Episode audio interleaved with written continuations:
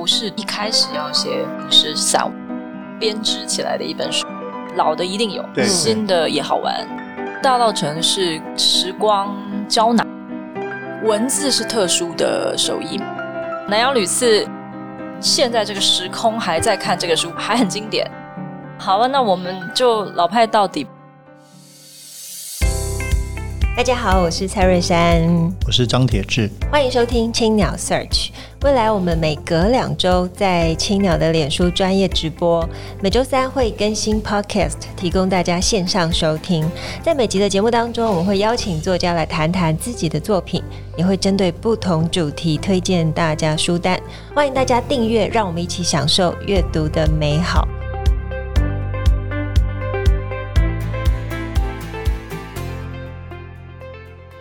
欢迎收听青鸟 Search， 今天是节目第四十九集，而且我们在录制的这一天刚好是世界阅读日，哇，真是一个好兆头。那我们非常荣幸可以邀请到真的是最近红透半边天的饮食作家新秀洪爱珠来到节目来聊聊她的这一本散文集，就是老派少女购物路线。我们欢迎爱珠。大家好，我是洪爱珠。我们先来聊一下这本书，呃，因为我看前你好像好像已经整理了大概，就是想写这本书到现在大概历时多久？我没有想写这本书，是签了这本书之后我把它写出来。主要一开始，因为一开始只有很少的几篇发表，然后大概是呃一八年的时候，哎，一八年的时候有得了一个台北文学奖，嗯，然后后来开始陆续的有发表，然后才慢慢集结成这本书。哦，三年也是慢慢磨。因为这本书里面写了很多对于母亲的思念，嗯，其实在读起来不觉得它是一般的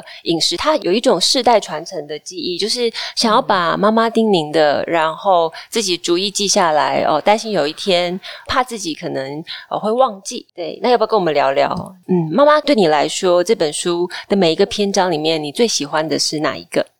哦，我没有办法讲我最喜欢的是哪一个，但是因为它是呃，编织起来的一本书，所以我一次讲一个小细节，有时候可能是一道菜啊，或是一个一个事件。那我倒不是一开始要写饮食散文，是我要写跟我妈有关的事，然后不不知道为什么都连接到食物，所以慢慢变成好像现在看起来是一本饮食散文，但我一开始并不是这样子做的，嗯，然后我也未来可能也写一些根本不是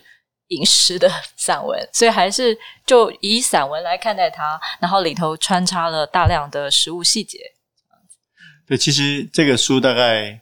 呃，除了大家这个认识爱珠最大的一个，很多人可能因此重新认识泸州啊，包括我们自己就，哎，哦，就是我每次我在脸书上写下的第一句话就是看完这个书就很想去泸州吃奇阿米，这个大概最大的冲动。所以泸州对你来说是一个什么样的地方？它是一个，即使新北好了，就是说，嗯，台北人可能对中和永和板桥都还相对比较熟悉，泸州确实可能对很多人是相对陌生一点的。嗯，所以就是它有没有被书写？对对 对, 对。那之前呃，我们就是半城半乡的人，我们其我家我一直要澄清，我其实是五股人，但是我家在五股跟泸州的交界处，所以我家走两百三十步就到泸州，哦，所以我们的确实我们的生活环境采买啊，日常采买都是以泸州为主，而不是五股。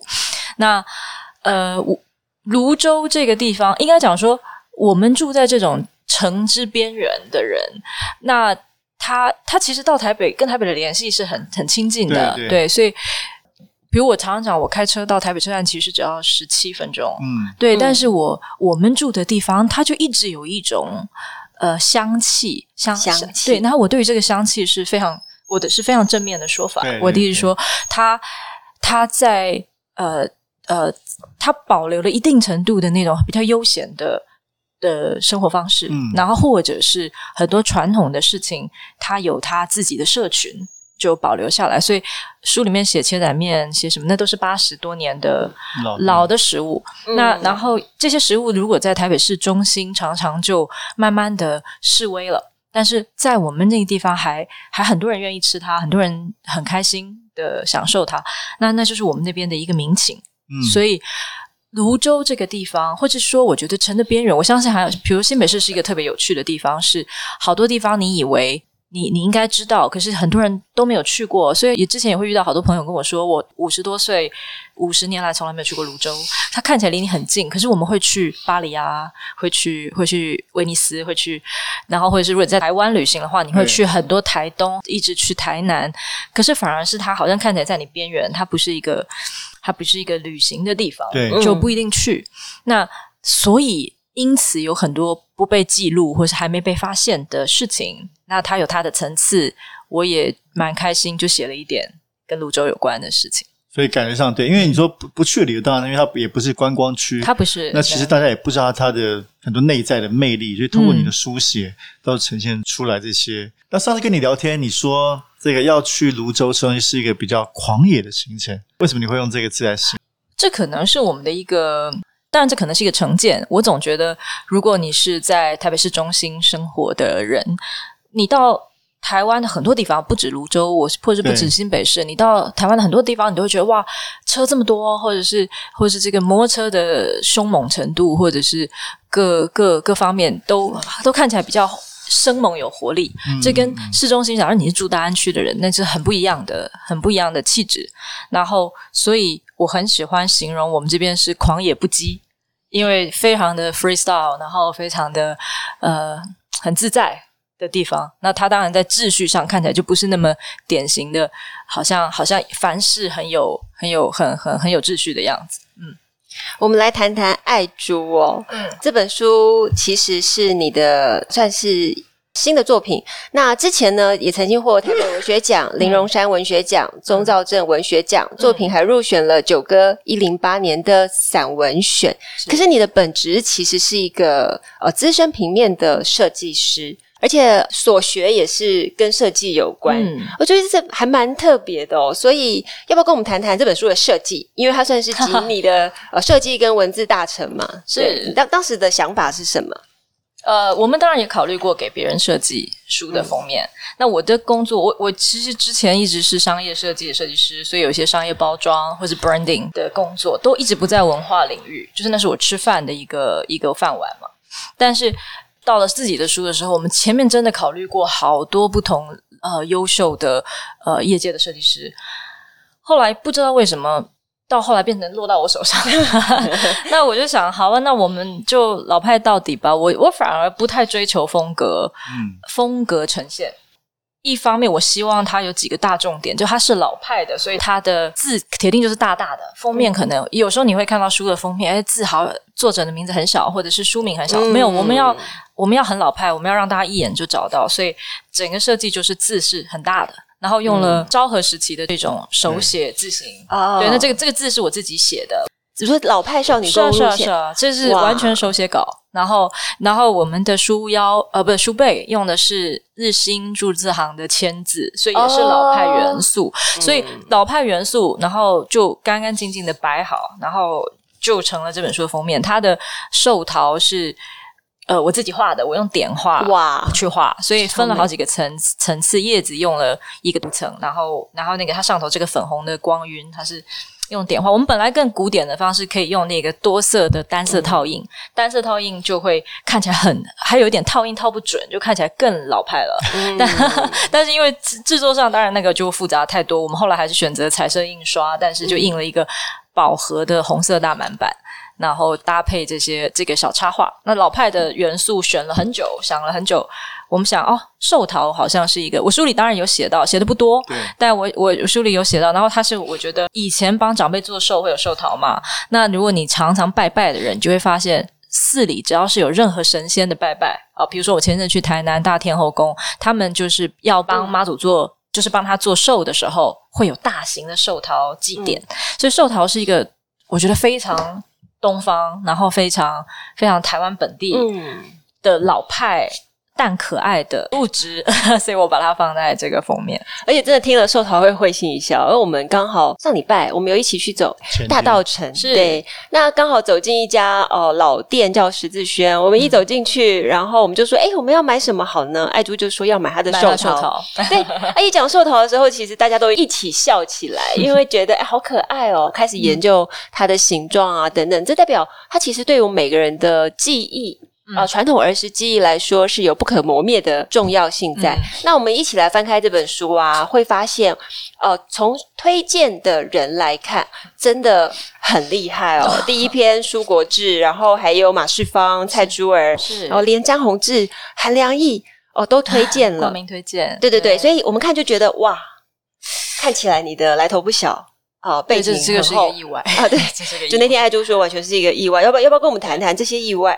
呃呃，这个推荐名单并不是我自己列的，是出版社根据这本书的属性、啊、有了一个梦幻的名单、嗯、那我那时候看到这名单，我们互相心里都觉得不可能吧、嗯、所以呃，包括舒国治舒哥，还有包括张宏志、嗯、包括简真老师，包含呃韩良义老师，这还有珠儿老师，这这个名单我们是觉得太疯狂了，但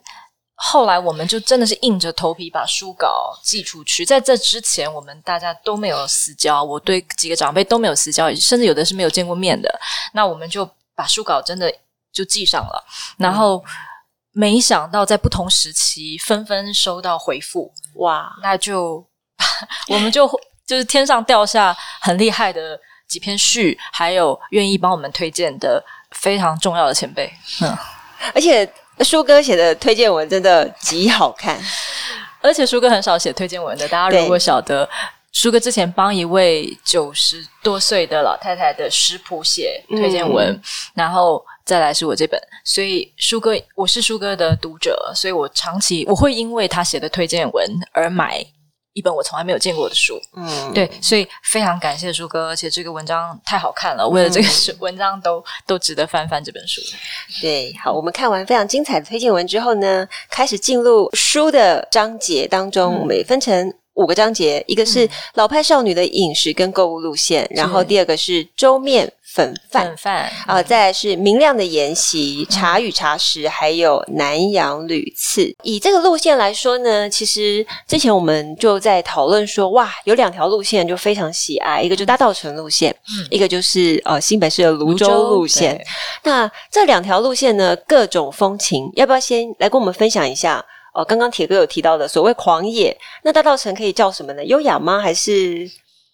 我觉得大稻埕是时光胶囊啊，时光胶囊，所以它的食物、它的建筑物、它的人情、它的人的样貌，它很多还是变动的，没有那么剧烈。所以我来大稻埕，觉得我可以很安心的遁入某一个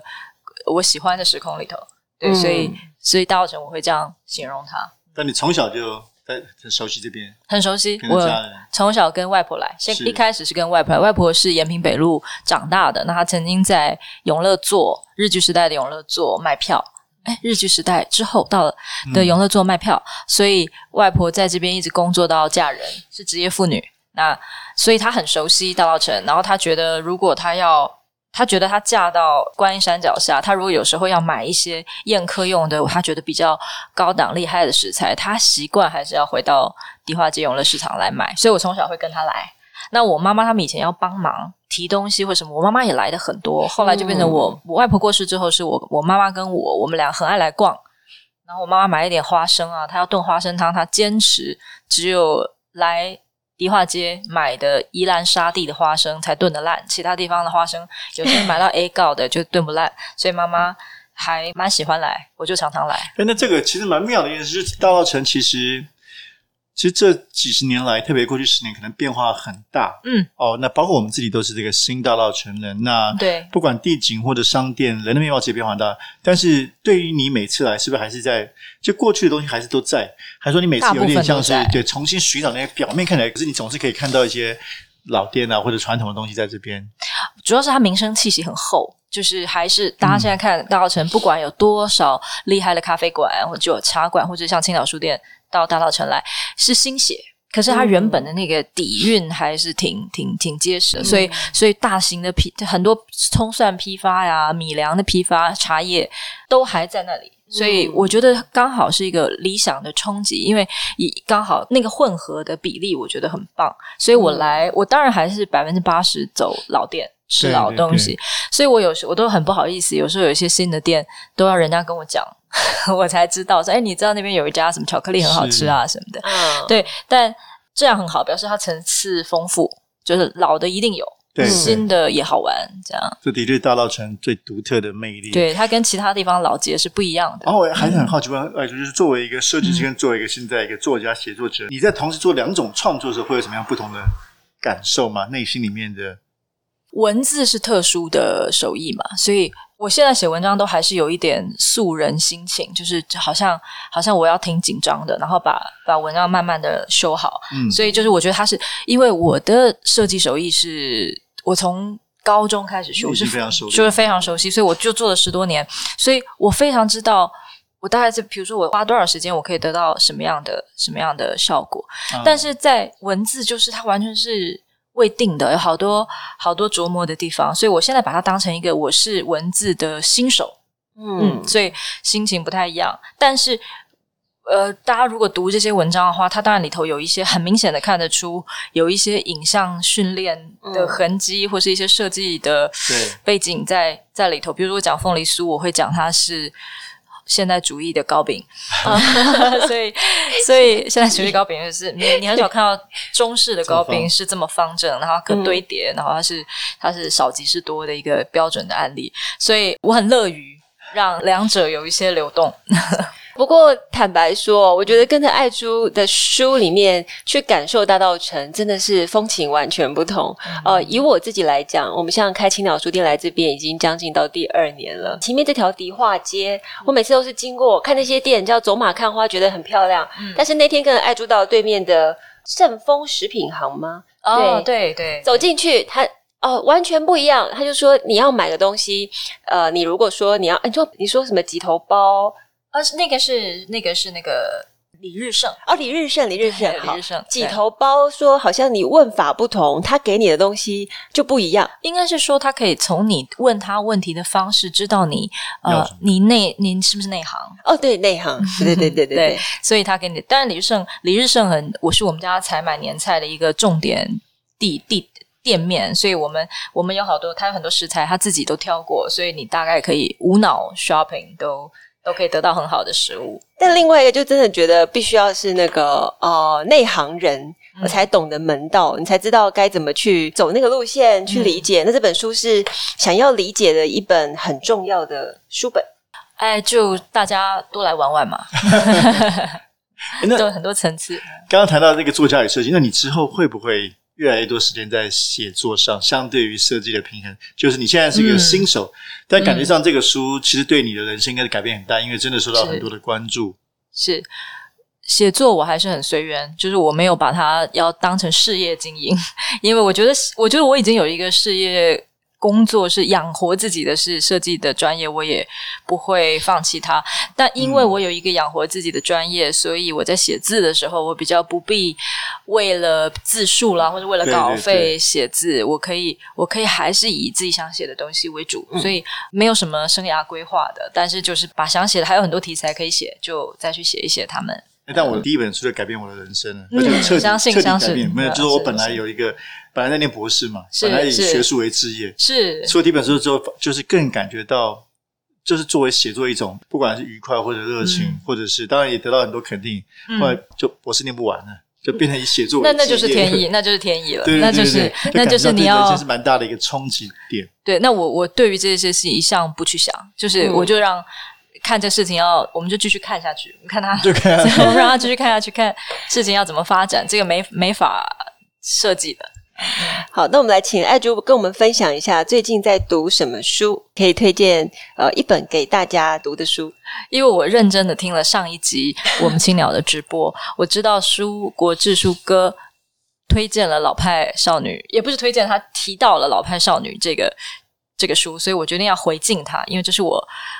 这是舒哥的理想的下午最近出了二十周年的新版、嗯、是新经典出版的，然后呃，这也是我第一本挂名推荐的书、嗯、那时候那时候出版社请我推荐，我想说我什么东西我推荐我推荐这本书，因为这本书对我来说太经典了，所以我是从对翻着旧旧的，这个是我的我二十岁大学的时候读到的远流版本的理想的下午，二十、嗯、年前，从书的装帧，从标点符号的排列，从舒哥的那些奇特的标题、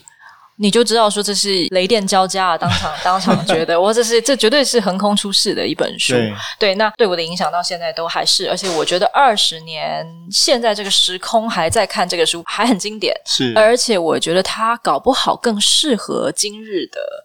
读者、嗯、因为、嗯书哥有一种，因为我们这整个社会都鼓励你要奋发向上，鼓励你要功成名就，鼓励你要人生涯要有各种规划、嗯、书哥不是这样的，他让你留意生活，里头有很多留意生活细节，或他可能有很长一整篇文章就写赖床，应该鼓励小孩赖床啊，或者是他里头那个文字的文字的那种悠然程度，我觉得这都是这个时代，尤其我们好像每天接受很多资讯，每天觉得很心里很慌或者是很不踏实的时候、嗯、我觉得回到生活本质，理想的下午是上好的一本书、嗯、所以我我觉得年轻人倘若没有读过的话，是我很喜欢很喜欢，它影响了二十岁的我、嗯、那现在我到这个年纪来看，我还是时常觉得很棒、嗯、所以推荐给大家。而且这本书这么多年一点都不觉得就是老，它就是经典，就是经典，它就是经典，就像你有时候二十年后再看台湾新电影的这些作品的时候，你还是觉得那么棒，因为因为它是被时间筛选之后的结果。嗯，所以你 在, 留下来的你在日常生活中你是很老派，买老东西，看老看老电影，看老电影，看老电影，听老歌，然后用慢慢煮饭，我我不太管外头的速度的，嗯，然后现在当然你得在社群媒体上有时候跟人家往来，但是但是我很早期到现在我一向都不太在乎，就对啊，你要有一个自己的速度，我觉得这是老派的速度，对于稳定我们当代生活，我觉得对我很有效，老派的吃东西的方式啊。对啊，跟人会面的方式啊，就是看起来有时候有时候一点效率都没有，但没有效率的方式反而反而很安定。是、嗯，所以我们也为什么做一本厚厚的杂志？是是是，做做杂志绝对是老派的，对对对，老派的。非常谢谢爱珠，谢谢大家。对，谢谢爱珠今天的分享。从书里面呢，他谈了呃乳肉、锅子、呃包子、粽子、肠粉，还有泸州切仔面等等，我、嗯呃、都非常推荐大家去重拾台湾饮食文化的经典跟美好。好，那我们今天的节目就进行到这边，谢谢大家收听。本集也感谢正成集团赞助器材。如果大家喜欢节目，可以在 SoundOn、Spotify、Apple Podcast 上面订阅节目，并且留言回馈给我们五颗星，谢谢，谢谢。冲一句吗？可以，因为所有的媒体都会忽略最后一个章节，叫南洋旅次、哎、其实我刚才想聊这个对，因为我特别喜欢槟城南洋旅次，我写了很多泰国，也写一些槟城马来西亚，那因为我们家有泰国的亲戚，所以你会发现我们的文化是旅行的，所以我们现在很熟悉的文化，它在马来西亚在泰国它会变成一个很相似但是不一样的样貌，所以所以可以读一读后面。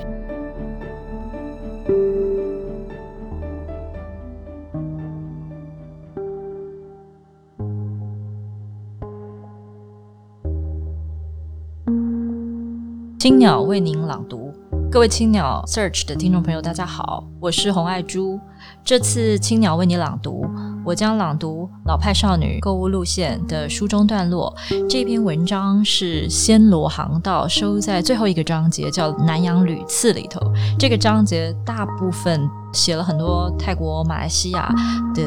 相关的事情，但是也把我们台湾的一些观点放到文章里头。好，那我现在为您朗读的是暹罗航道里头的一个段落。我们从湿寒密雨的台北起飞，降落干燥炎热的泰国首都，仿佛前往的是广义的曼谷，实际只有曼谷的旧城区，见老朋友，或者到底我们哪里都没去，而是在唐人街、耀华利路、耀瓦拉特呃，世博蔡叔公的家，妈妈自己的少女时代里，重复起降、折返，且走且回头。耀华利路在曼谷西边唐人街里，朗朗的五线大道，单向笔直，像飞行航道。耀华利日夜不睡，自成一城。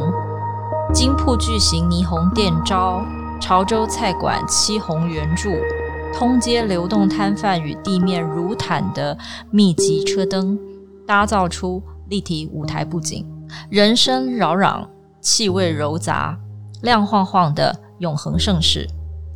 我们乘车穿越曼谷恶名昭彰的交通，到耀华利来，由于塞车得以细读街景，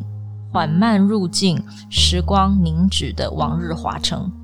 耀华利路不仅一条一里多的大道，它且为一种区域象征。在曼谷教车以泰语说 Bai Yawaraka， 师父即知道往一个大范围去，涵盖耀华利路、三聘街、石龙军路及其间卖生的街巷。耀华利浑生旧字，却毫无疲态。数十年来，新楼不长，老屋不粉刷，由它去颓。烧毁的银楼，留着焚黑的铺面，门前的小贩照做生意，早晚人潮叫卖不绝。一股顽强生气在破败倾颓的边上笙歌不歇。十八世纪至今，此区聚集数十万中国潮汕移民，家户悬有漆黑朱红的木匾，千中泰双语描金大字，字面读来懂是懂的，遣词用字却是清朝的语境。多处人称泰国为暹罗，曼谷为泰京，街上有旅暹同乡会、京都大赏档种种。华文报纸上人称泰王为皇上，愿他圣寿无疆。我们叫沙琪玛的点心，当地叫芙蓉糕。妈妈与耀华利显然是故旧相逢，是少女的自己复归来见。街上的一切，如食物、茶器、成药包装，都让我妈仿佛擦开火柴般一瞬放光。她精神抖擞，不似病人，倒像少女。我认识我妈的时候，早已是妈妈了，因此关于她的少女时代，需透过描述和少数照片拼凑，模糊地知道，在她尚未被生活劳务及财务重担磨蚀成一个疲惫的中年妇女之前，她就是个珠玉般亮晶晶的聪明少女。今天的分享就到这边，我是洪爱珠，欢迎大家阅读《老派少女购物路线》这本书，谢谢大家的聆听。